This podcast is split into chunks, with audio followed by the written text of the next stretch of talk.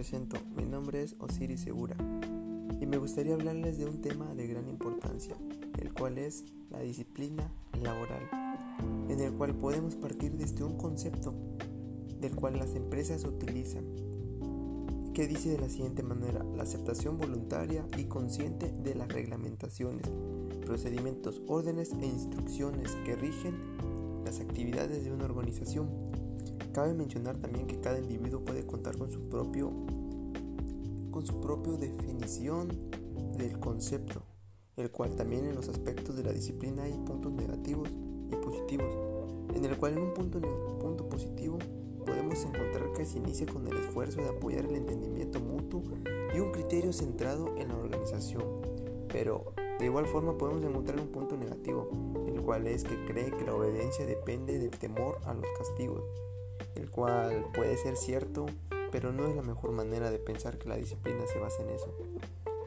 Pero también nos hacemos una pregunta de ¿quién debe disciplinar?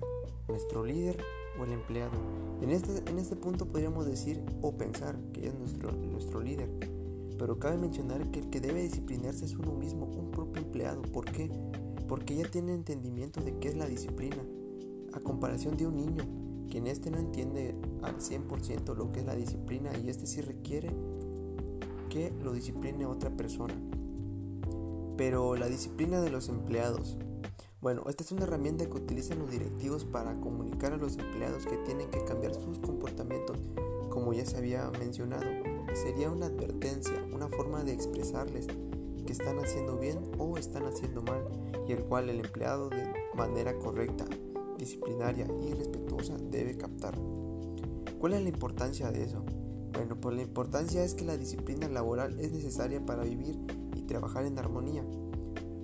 Y el descuido de las acciones disciplinarias genera un clima laboral indeseable, tanto para los trabajadores como para la institución en general, lo cual sabemos que, bueno, nadie quiere trabajar en un lugar donde el clima laboral es pésimo, pero por ello también los empleados deben de poner en su parte o la disciplina laboral, que esta ya sabemos que es el conjunto de normas y principios que regulan la correcta relación entre los trabajadores y sus superiores, teniendo como base la relación de, interdependencia, el cumpliendo de las órdenes y obligaciones.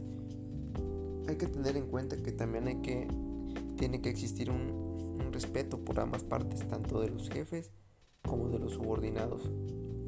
Es por ello que existen las políticas de la disciplina laboral, la cual deben ser formas de impulsar la disciplina. Tiene que ser siempre positiva, es de ir mediante estímulos y premios. De este modo, cualquier empleado querrá ser disciplinado, ya que sigue una serie de procesos fáciles de entender.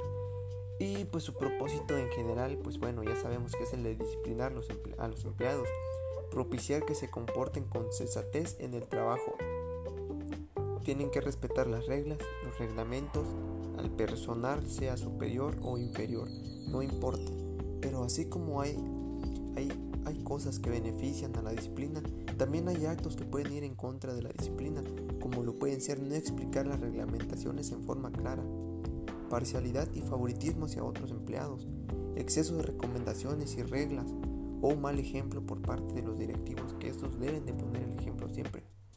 También podemos encontrar unos tipos de disciplina, las cuales me gustaría mencionar que hay la disciplina preventiva y correctiva, de las cuales la preventiva podrían ser una serie de avisos de que algún empleado se está portando de muy mala manera, está siendo indisciplinado y respetuoso, pero no existe un castigo, solo una advertencia.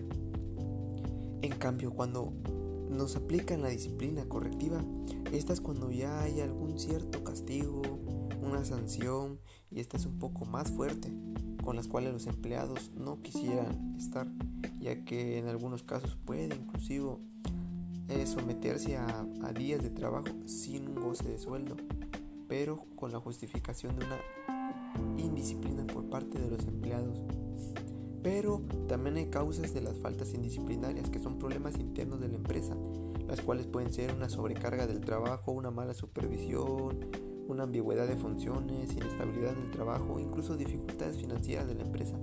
Todo ello puede afectar a los empleados, tanto mentalmente como físicamente, lo cual lo haga que estos sean indisciplinados y respetuosos.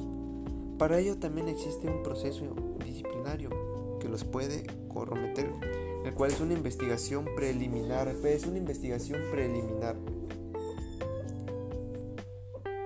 Una plática informal amistosa, una advertencia por escrito u oficial.